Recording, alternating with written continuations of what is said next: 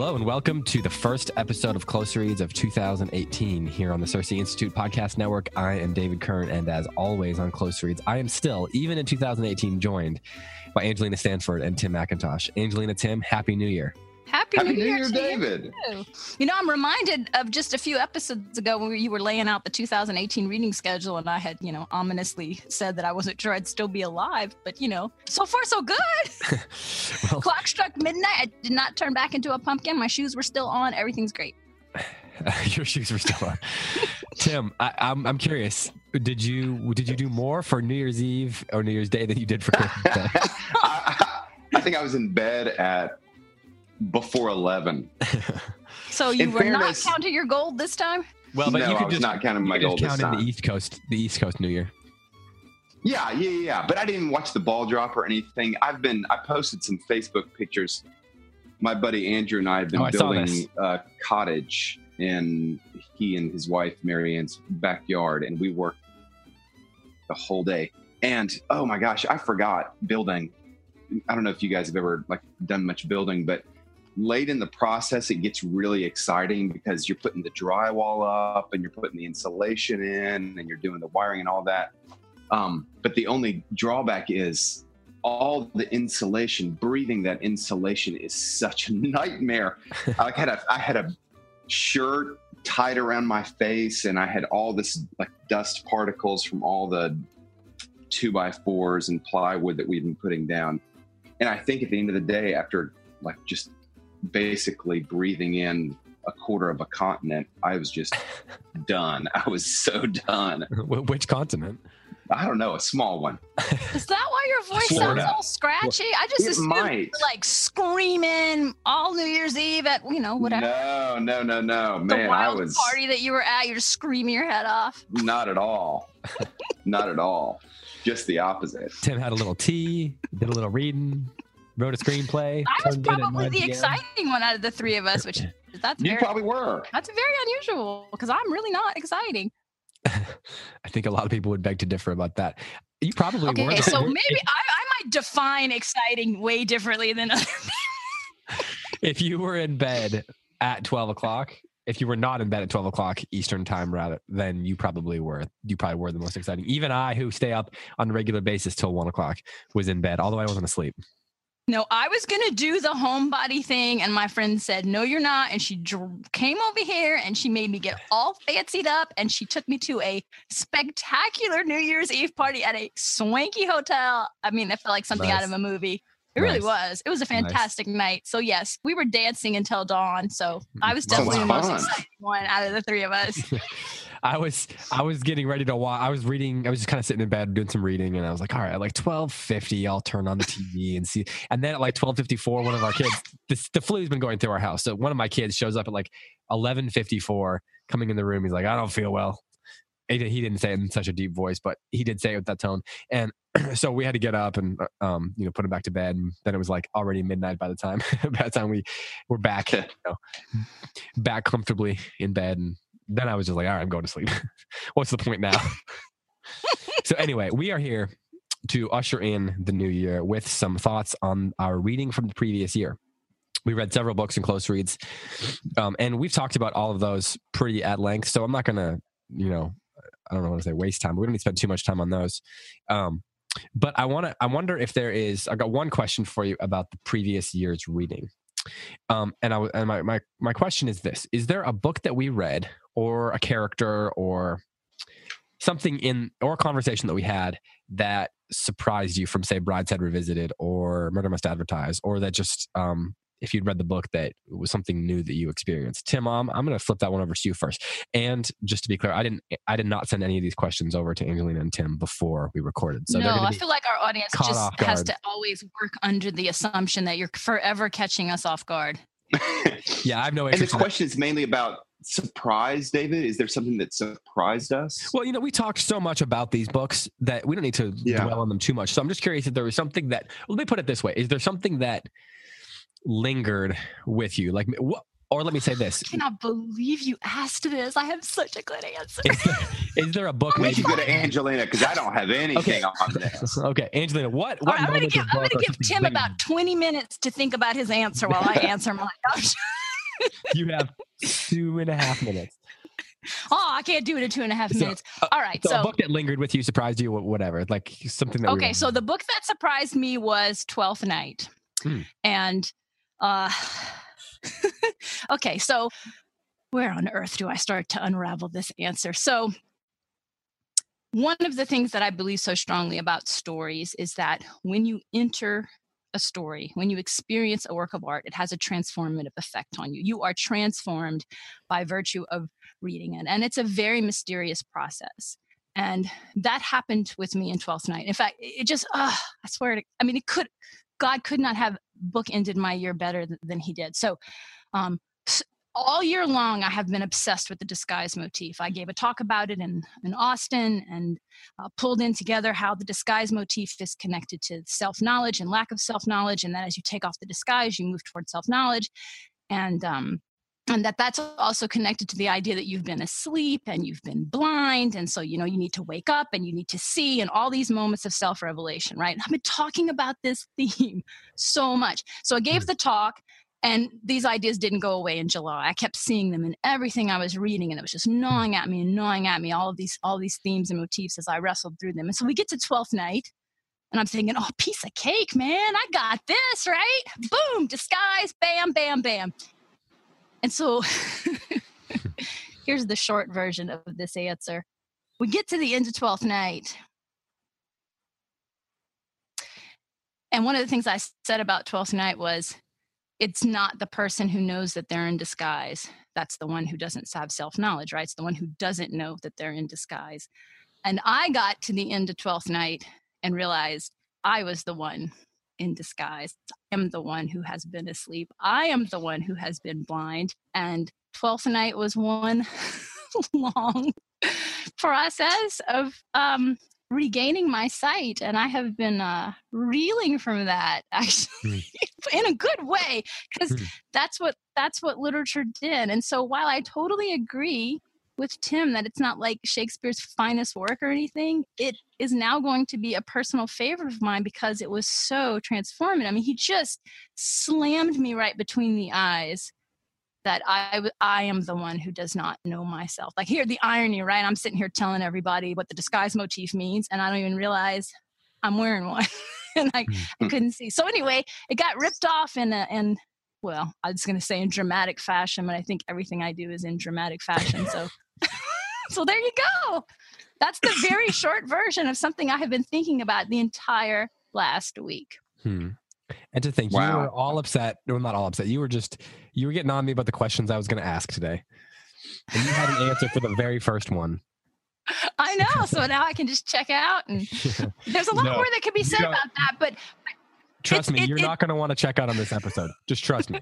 Just trust me. but but just you know that really is my deepest deepest belief about literature that it is transformative to us in a mysterious way. And one of the things that i notice on the facebook page is how often people say something like i hadn't expected this book to affect me this way you know about various books. And i think that's always true right? You can never expect you never see it coming. That's kind of the whole point right? Like so often we think oh i'm troubled by x so i'm going to read a book about x right? But it's always it ends up always being z right they throw the curveball at you and you're like oh wait no that was actually my problem and Mm. um and that's just why i keep coming back to stories that that beautiful mysterious transformation that happens now mine happened very fast it doesn't always happen that fast uh, usually i say it like happens over the process of a lifetime and that's why you keep coming back to stories and they change you more and more over Yeah. time yeah. But sometimes it can be an, an epiphany and how appropriate for a play entitled Twelfth Night Hmm. and the topsy turvy. Every well, I mean, the whole topsy turvy thing. Shakespeare just, yeah, he put my world completely upside down, which ended up actually making it right side up. So Hmm. I appreciate that. Tim, do you? wow, have- Angelina. I can't. I cannot do anything on top of that. I think we should just let that one hang. All right, that's fair enough. You know, it's interesting because before we were coming on, we were talking about how people were asking about why we're doing Howard's End. And I think Oh yeah. one of the things that you're speaking to there, Angelina, is one of the reasons why I wanted to do that and to do books like that on this show, like why this show kind of exists. Because you don't know where, well, I'll just put it kind of simply, you don't know where an epiphany is going to come from. Um, it could be from a book that you least expect, as you've as you've said, and how people have kind of said on Facebook, I didn't expect this book to move me, and uh, you, you know we could go the predictable route and choose sort of the same type of books or choose books that are like sort of obviously in our like if you had the three of our um like a grid of the three of our heart books and we tried to find the closest that fit all three of those in those categories of books you could try to find that like that area on the grid where where it's sort of like all three and there'd at least be some books there. But in some ways it's kind of interesting um maybe more interesting even to branch out from that and try to um try to explore books that we might not have expected to be moving or i mean there's some risk in that. We might hate it. Um, but it's also one of the fun exciting things about reading books with other people i think. And that's so that's Oh i have loved that. I have loved that you have pushed me out of my comfort zone. I'm so looking forward to westerns and cormac mccarthy and all the things that i would never ever ever pick up on my own. And i'm excited about that. And i I said something similar to this on the on the Facebook page, but one of the things that I hope is a value of this show is that we never come off as these experts who are just, you know, reciting scripted lectures that we've had for 25 years. I mean, we've all had that literature professor, right, who comes in with the yellowed legal pad and you're like, this is going to be horrible. I want something fresh and new and I want to feel that experience with someone, right? And so, what I hope is a value of the show is that people watch us just have these moments where we're confused or unsure or disagree or excited or have an epiphany or just you know watching us experience what art does i am doing a lot of talking. It's your turn tim. I was my friend jonathan told me that um, about a quote by jean piaget you know the child developmental psychologist mm-hmm. p-i-a-g-e-t that he said the way that you should the like the, the best way to gain insights into your field is by reading things that are just slightly outside of your field. And close reads is not that i mean we're literature is our field but yeah we're reading books that i would never have chosen i would have never chosen murder advertised for myself I probably wouldn't have chosen Murder on the Orient Express. It would have always been one of those books that I said, yeah, I should get to that, but I'm not going to. And I'm really glad it does. It does lead to at least the possibility of insight when you're kind of displaced from what you're just naturally drawn to. Yeah. Well, uh, uh this might be a good time to just touch on Howard's End because we have gotten some questions. So one of the reasons the one of the reasons I want to do Howard's End is because Wendell Berry told me to. Um, Did he really? You yeah. had me well, at Wendell Berry as if so that was in, for a moment in, unsure. in his book, um, shoot, it's a book of essays. It's from his um, it's it's a the lecture. new one. No, no, no. It's a lecture he gave. Well, he does talk about it in his new one, but there's a lecture he gave. It all turns on affection, and that actually that line comes from Howard's End. So it's a book he huh. looks very highly on. So I thought that's one good reason to do it. But it's also um, it's a book that comes at the end of the Edwardian period, and it's a book. It's kind of like one of the last n- British novels of about manners, so to speak. However you huh. want to say that. And so in a way, it's an interesting continuation on the conversations we've been having about books like uh, uh, Brideshead and Pride and Prejudice and even Murder Must Advertise. Um, yeah, we've been doing a lot of transition books, haven't we? And yeah. so this is an, I like another, that though. That gets me excited.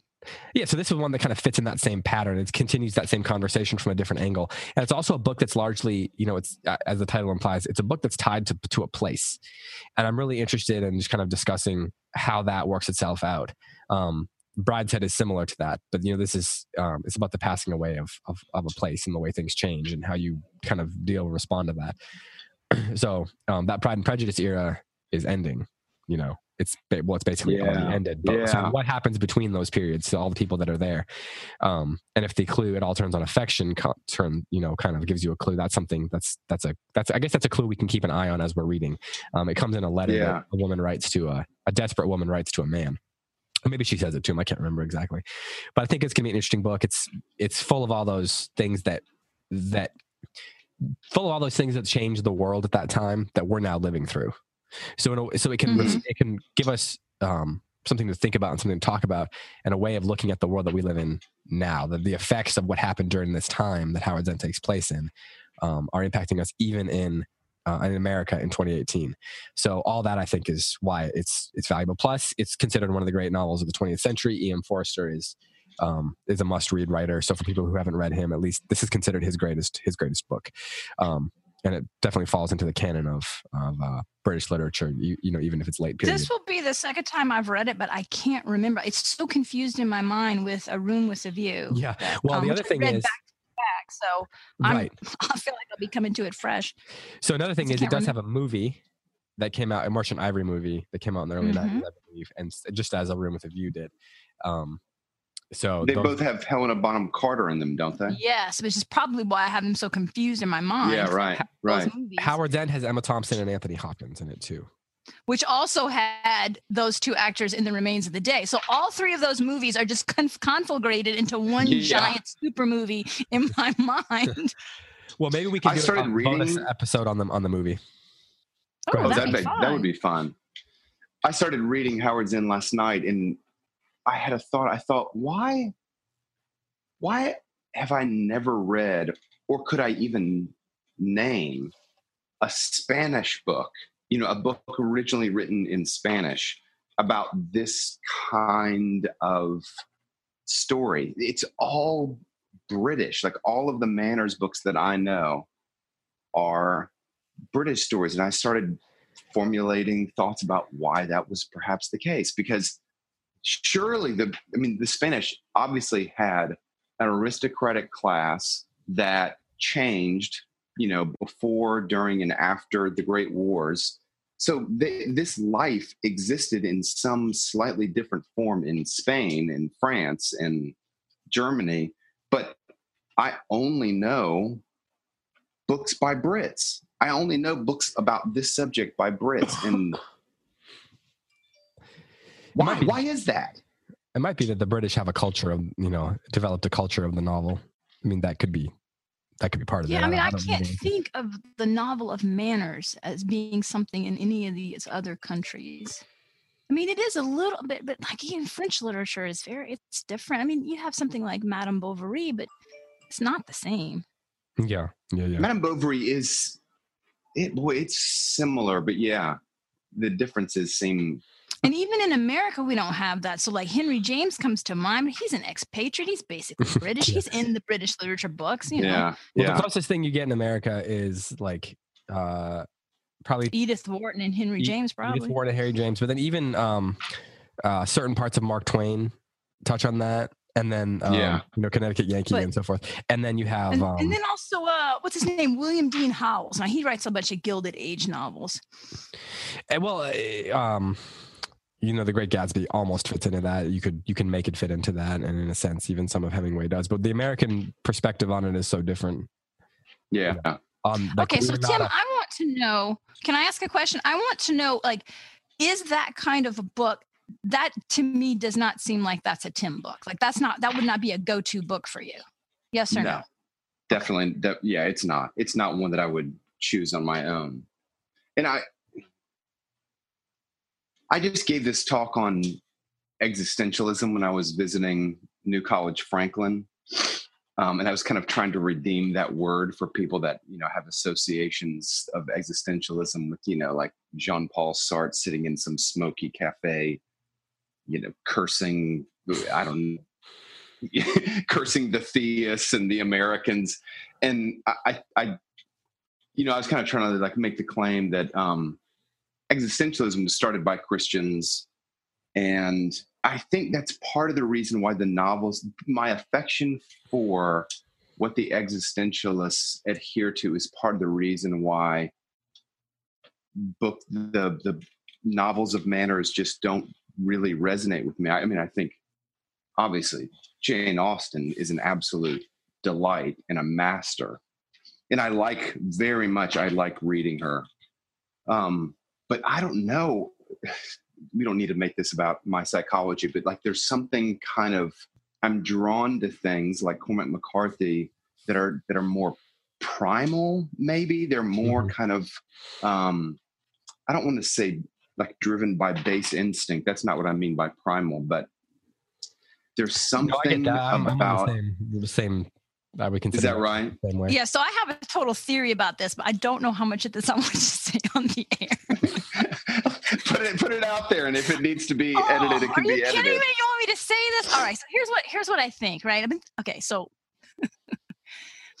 are we kind of drawn to the imaginative world that is the opposite of our own inner landscape?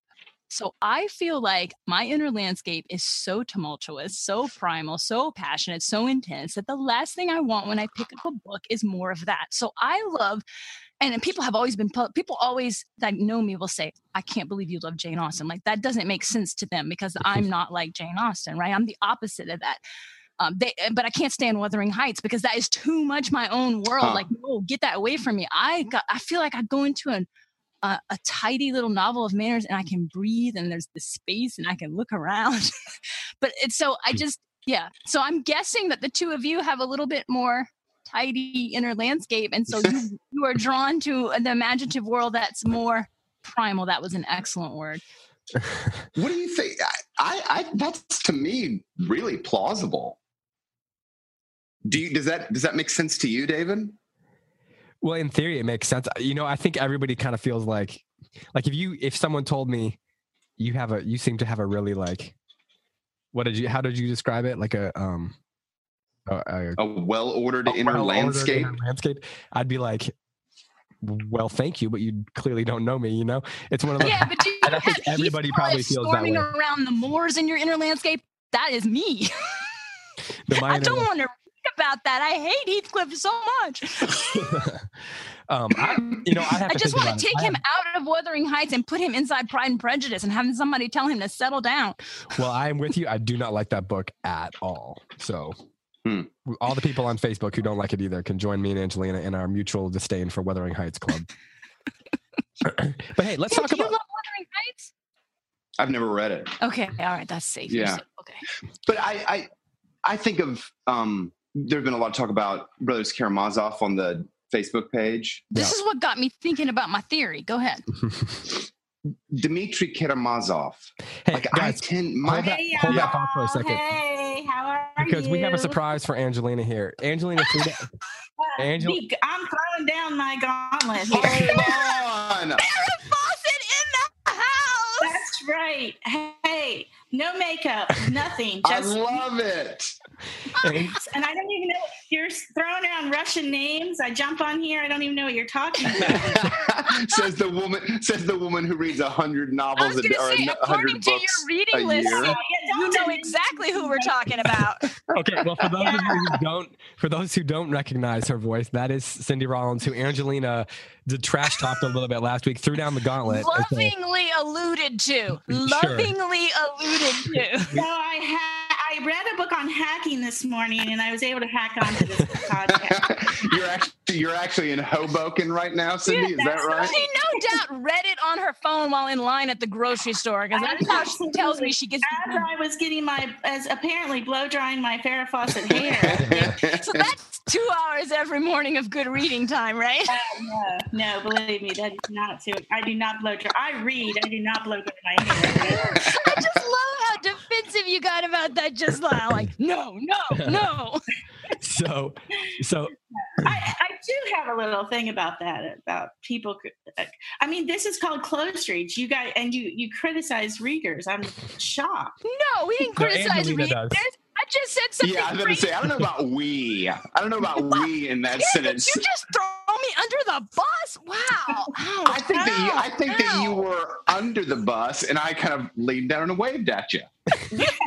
Oh, that's We how know- this show rolls. know Angelina knows how to throw herself under the bus. I'll let her- well, Cindy, um, we're, I want to get back to what Tim was saying, but before we do, you did read um, many books this year, and I'm curious if you could just tell us if there was um, a book or two that um, surprised you the most, or that led to an epiphany that you you know maybe had been that surprised you. We'll just say.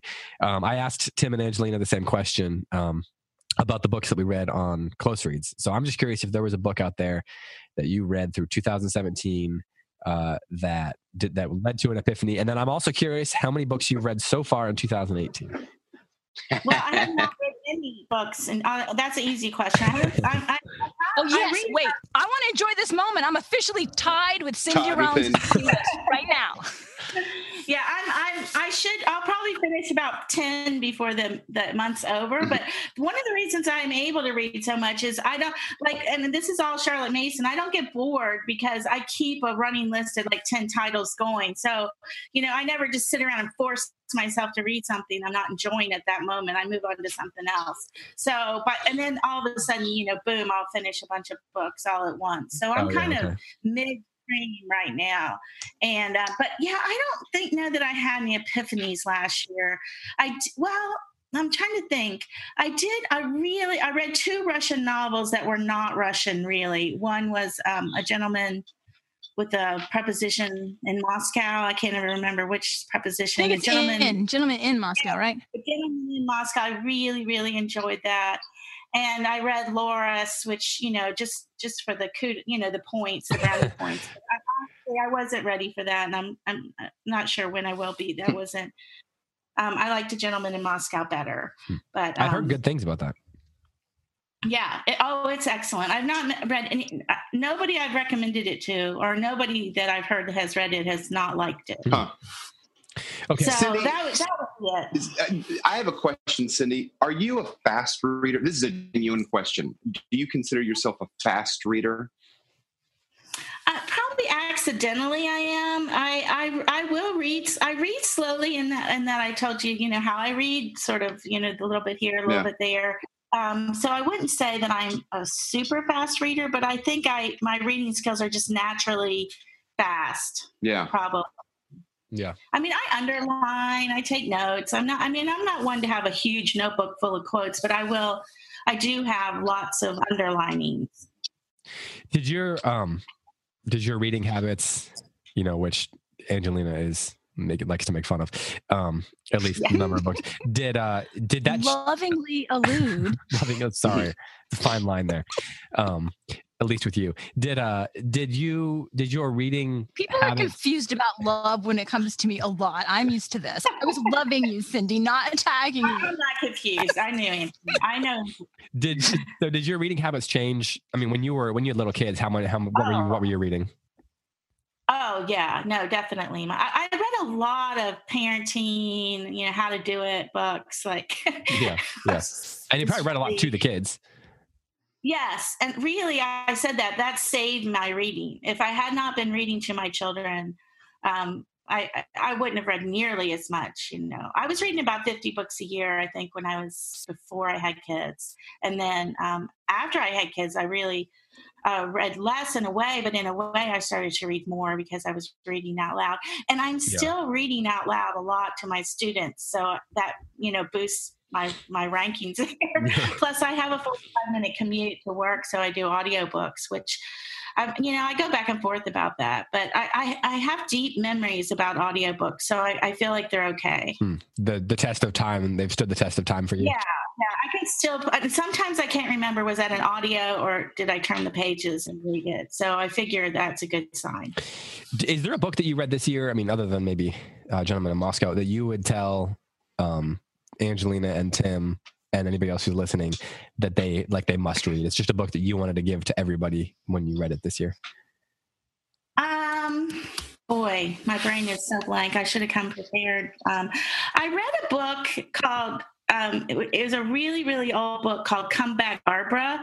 And when I told people, they're like, "That wasn't that like super old?" It's a Christian living book about a family whose daughter had gone astray. And I, I just thought it was such a wonderful book about relationship, how we relate to non Christians or family members who may not be um, Christians. And and it's not a book on a lot of people's radars because it's so old. It's like eight, 1980 something. But I just felt, to me, it was just a wonderful book about um, relationships. And um, it, I, so I do, I found myself uh, rec- recommending that book quite a bit. So did you uh, have you did you read any of the books that we talked about on Close Reads? Oh yeah, I read all those. I mean, I've read all of the. I have read all of those. Some I read again this year. I read Gilead again. Um, I read. Um, You've read all I- the Agatha Christie uh, books, right? And all the Yeah, I don't know how many of those of hers I've read, but I've always um, I've read her, all the big ones I've read, and then a few here and there. I always enjoy her. She's very very fun to read. Great diversion. Hmm. And then you And uh, Cindy, what what book or what type of book just brings you the most pleasure? If you could just, you know, you've got 15 books out in front of you, what kind of genre are you going to pick up naturally? Yeah, you know, I used to read mostly fiction, and now I've been reading a lot more nonfiction. But a really good fiction book um, that's and, and it's it's really disappointing. Uh, so many modern books um, people I, I have I've honestly I've almost gotten to the place where I'm not going to fall for any more modern recommendations because I'm, I'm always so disappointed in the writing of of the modern novel. Um, but um, but a really good good. Uh, I, I like murder mysteries. I really enjoy them, but they have to be well written, and there's a lot of poorly written ones. Yeah. yeah, yeah, yeah, yeah. Do you are you a Sayers over Christie? Oh yeah, definitely. I mean, I think Christie's kind of light compared to Sayers, and, and but I think there's a place for that. It's a joyful, light reading. Oh, we share Um, we share a deep crush on Lord Peter, right? Oh, absolutely. I mean, my husband is really happy he's not an actual I would just person. for the record, since some people, since someone, since someone called me out on Facebook that she wanted to fight with me. Just for the record, I have plenty of sense not to fight with Cindy Rollins. But if Lord Peter walked in the room, That's we would- we would be. we would go at it. Step aside, pull out your phones, because it's going. Yeah, it would blow up large. Oh yeah. yeah. I feel I pretty love- confident Cindy would win. So I am a total Anglophile, and I will just read anything British. And when I'm watching TV shows, I pause and look at the British architecture, and I'm like, "Oh, I think I might have walked down that street. I've been to England once." And I, so anything British is, I'm all about that. I don't know why. It's something deep in my soul, but I'm all about that. Um, Angelina, do do you do you need to say anything to each other before we let Cindy go, or did you, Cindy, Yeah. do you want to I adore words of- you, Cindy Rollins, and I love that you read all the books in the world and lie about them. Well, you know, I'm really old. So the thing is, there's a sense of urgency about my reading. Really, th- that's kind of a joke, but really there is. It's like, oh my goodness, I, it, things are getting bad. I'm running out of time. Hmm. So, Hmm. well, so can. with that, You know, before note- the show started recording, I said I was so glad I was out of my depressive funk and looking forward to 2018. but now that Cindy has reminded me that I'm running out of minutes to read books, I'm gonna go Yeah, yeah. Wait, yeah. Well, you guys do a great job. I'm so glad you have this fun podcast, and thank you for actually d- deigning to mention me on it. Please. yeah, Please. exactly. I don't Well- know, Cindy. Come on, that was brilliant marketing and promoting on my like. How can we get more people on this show? I will mention Cindy Rollins. That's a, And I that was a really good idea. out the Ken- Kindred conference on, you know, just the promise that we're going to fight It it, sold out. out in 30 seconds after Cindy announced that she and I were going to be fighting at yeah, the Kindred exactly. conference.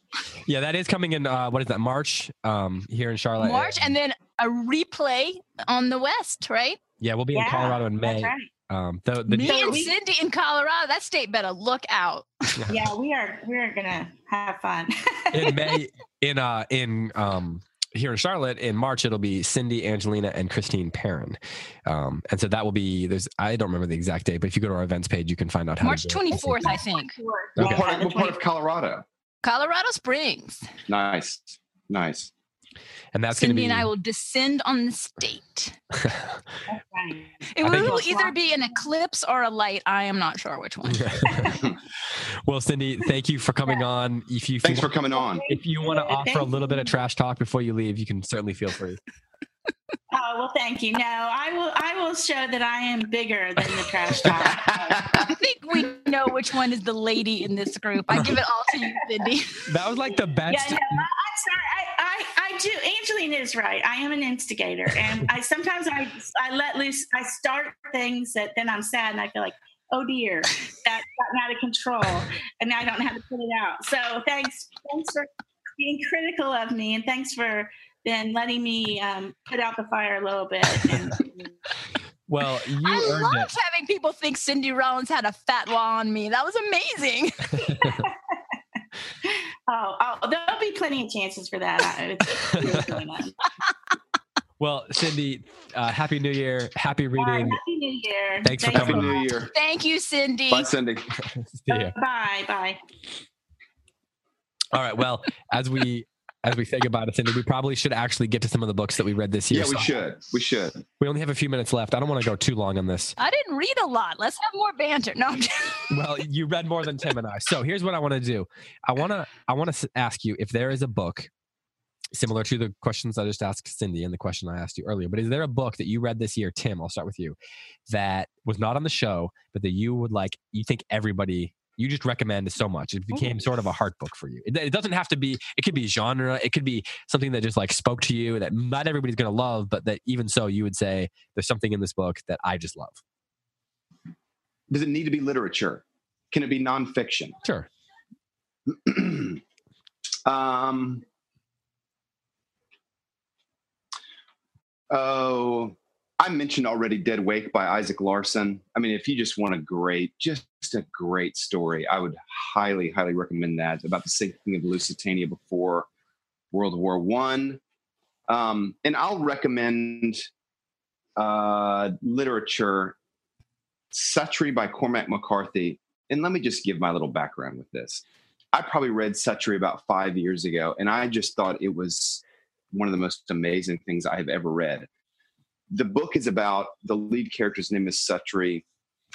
We meet him on a houseboat, and he's on the Tennessee River in the early 60s. He's a fisherman. And he, he just appears to be a kind of down on his luck, kind of semi vagrant character. But then you hear him speak, and he speaks with such dignity and nobility. And that it's this really bizarre juxtaposition between this character who seems to barely be scraping by and this just he's got a background that is clearly not one of destitution. It's probably 400 pages. The whole book is poetry. It's absolutely sumptuously beautiful um, it's really really funny What era? i read it five years ago what year What era? Like, is this early Cormac McCarthy? he wrote it's Because I've never read that it's one. It's the transition book between the early stuff and blood meridian and the middle stuff so i think Okay. it's the book right before blood meridian to me it's where he gets his voice i mean he kind of catches his voice okay. um, i don't think i can imagine a lot of people reading that book for 30 pages and just saying tim has lost his mind nothing is happening in this book i just think it sets my heart on fire it's Hmm. like top five probably for me all time maybe even Hmm. top three wow. That's Oh, it's just I can. I mean, you guys will need So to like turn the volume off because I will just keep. It is just stunning. Part of the reason it's so stunning is I don't like books without. But you've heard me complain. Like part of my complaint against Gilead was like, "Where's the plot here? Are there any like, you know, where's the spine of this book?" And that book, someone might start reading and say, "Really, Tim? You're going to complain about a plotless book? This book has no plot." And um, it's just a character study and uh, I just think Suttree is one of those well imagined characters, and maybe even more than that. The description of the downtrodden life in Knoxville, Tennessee, in like the late fifties and early sixties, it's it's I don't even know how to describe it. It's like Odysseus. It's not like Odysseus. It's not like Homer. It's like James Joyce. There. is it, is it dark for those who might be squeamish? Oh gosh, it's not. It's not the darkest of his books, but it, it's is it dark. violent? It's violent and it's a drunk fest. I mean, the the second chapter is about Suttree going into a bar where all of his buddies are, and you're like, oh, our main character is an alcoholic. It's pretty clear he's an alcoholic. Um, I've heard it compared to. and I will not. Very much so. Yeah, very much so. And if you have never, um, if you have never been drunk in a bar, but you want to know what it feels like. The second chapter of Suttree is all you need to know. Angelina, are you there? I'm here now. I got bumped out, but I'm back. Um, I got back just in time to hear Tim encouraging me to get drunk in a bar, and I'm really no, no. Angelina, do you have any? Uh, do you have a book or two that um, you just recommend everybody everybody read? you know, Let's I'm say sitting here nonfiction looking at my fiction. list. I'm looking at my list and I'm panicking, of course, because I- did not have a heart book this year. This was Hmm. not a year for me to have a heart book. I Other, read some things. Twelfth Nights. Twelfth Well, Night. I mean, yeah, thank God, right? Will Shakespeare slammed my face into the mirror that is his play, and now, you know, there you go. But no, I, I didn't have a heart book. I so I'm just gonna I guess I'll just answer the only way I know how to answer, which is a, a book that I read. So typical classic classic Angelina, right? I I am incapable of being on trend.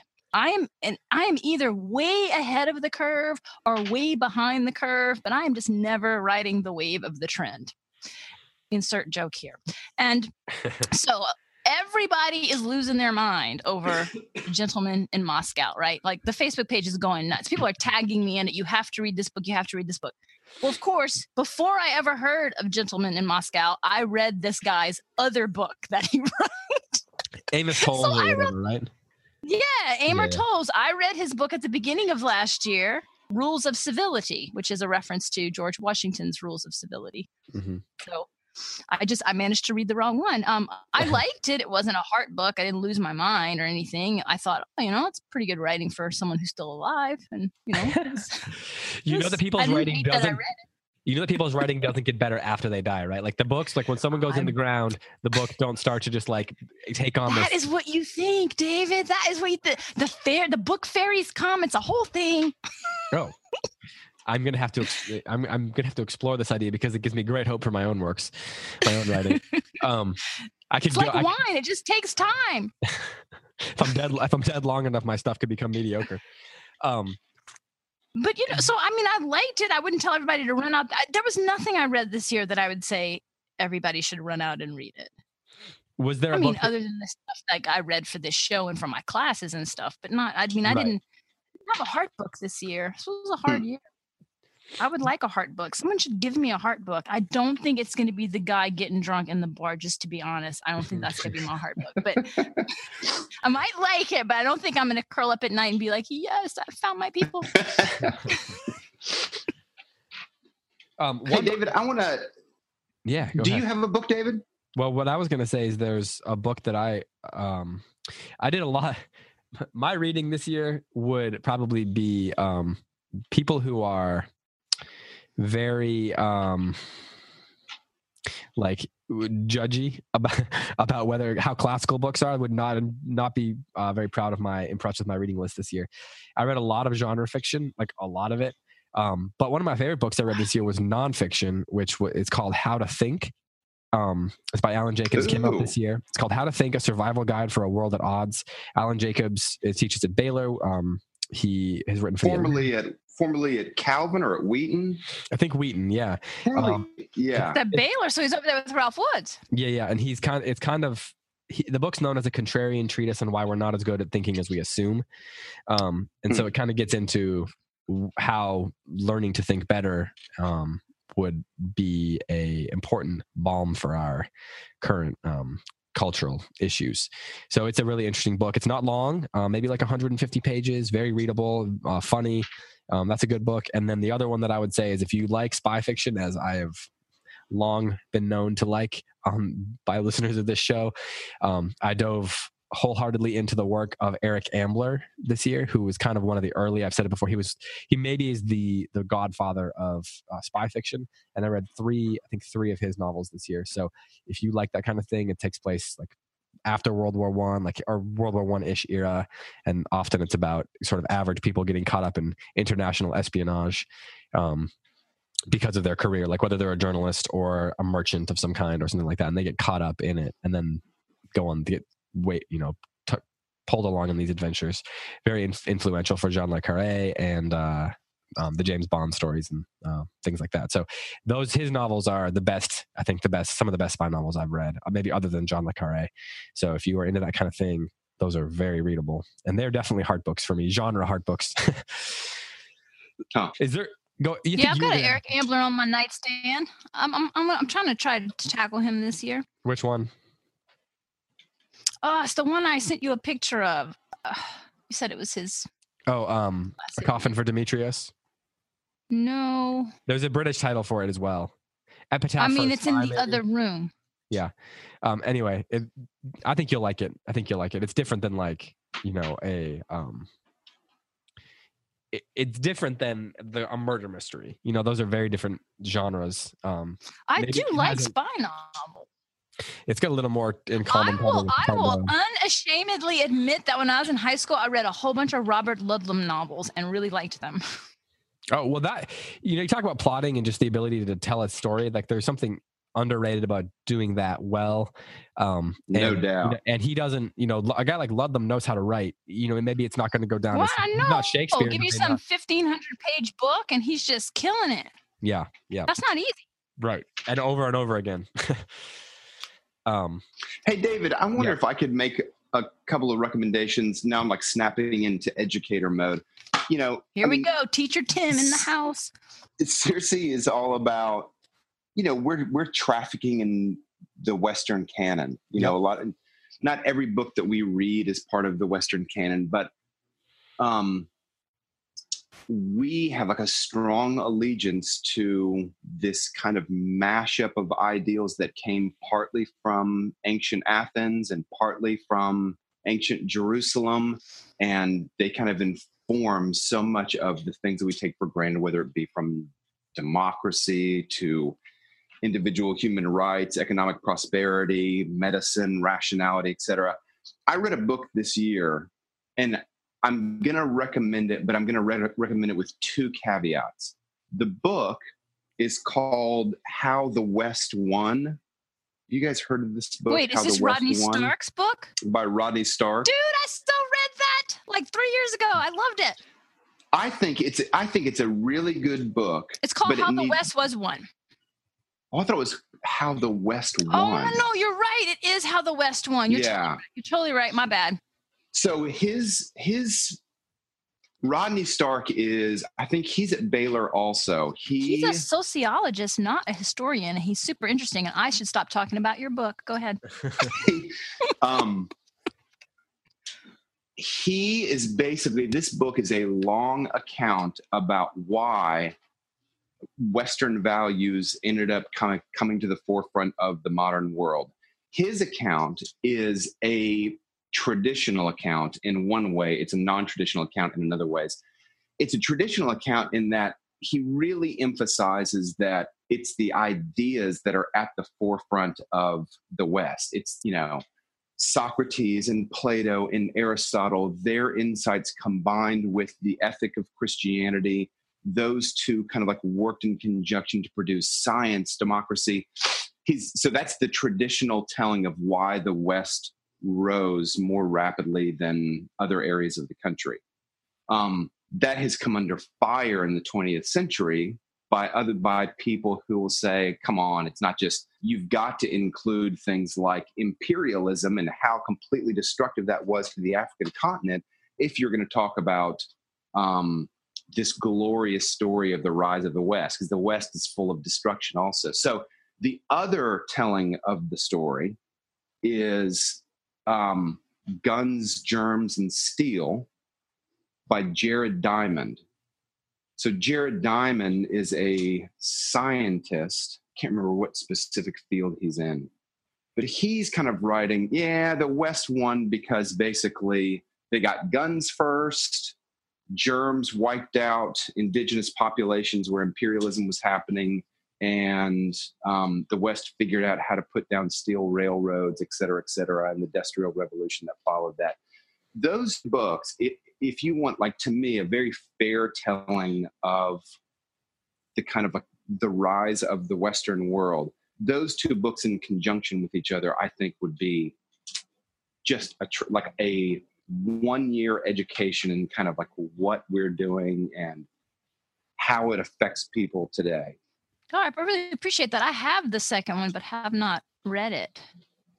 Yeah, I I love Rodney Stark, but sometimes Rodney Stark seems to me like he's so insistent on, um, and I'm thankful for it on on kind of salvaging Christianity and especially the medieval world to the modern mind that sometimes he kind of brushes aside some kind of inconvenient reality. No, I agree. I, I didn't. I mean, while I overall liked the book, there were things I took issue with. Yeah. I will say this too for our listeners: it's very readable. It's not. It's you know, it's very it's, a, it's a popular nonfiction thing. It's not like a heavy academic work. It's and I think it's perfect for our readers because I think most of most close readers have got at least some acquaintance with the story of the West. You know, they may not know. Not everybody knows who Alcibiades is, but it doesn't matter. You still know like the main plot points, and I think Rodney Stark kind of because he's a bit of an iconoclast. He relies on his reader having a background in the Western canon, Western literature, Western history, the rise of science, that I think um, I think our readers are familiar enough with those main plot points that they could really sink their teeth into how the West won.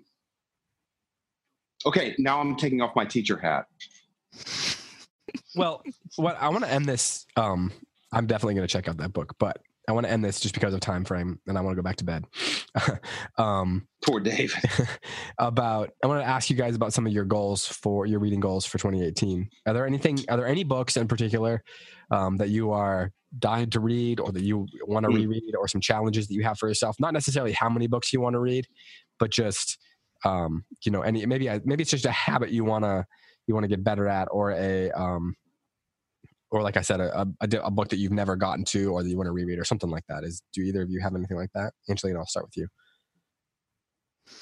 Uh, well, no, I haven't really thought through my goals of the year, but. I did. Uh, I did, however, clean off my desk today and locate my copy of Anna Karenina, and so I.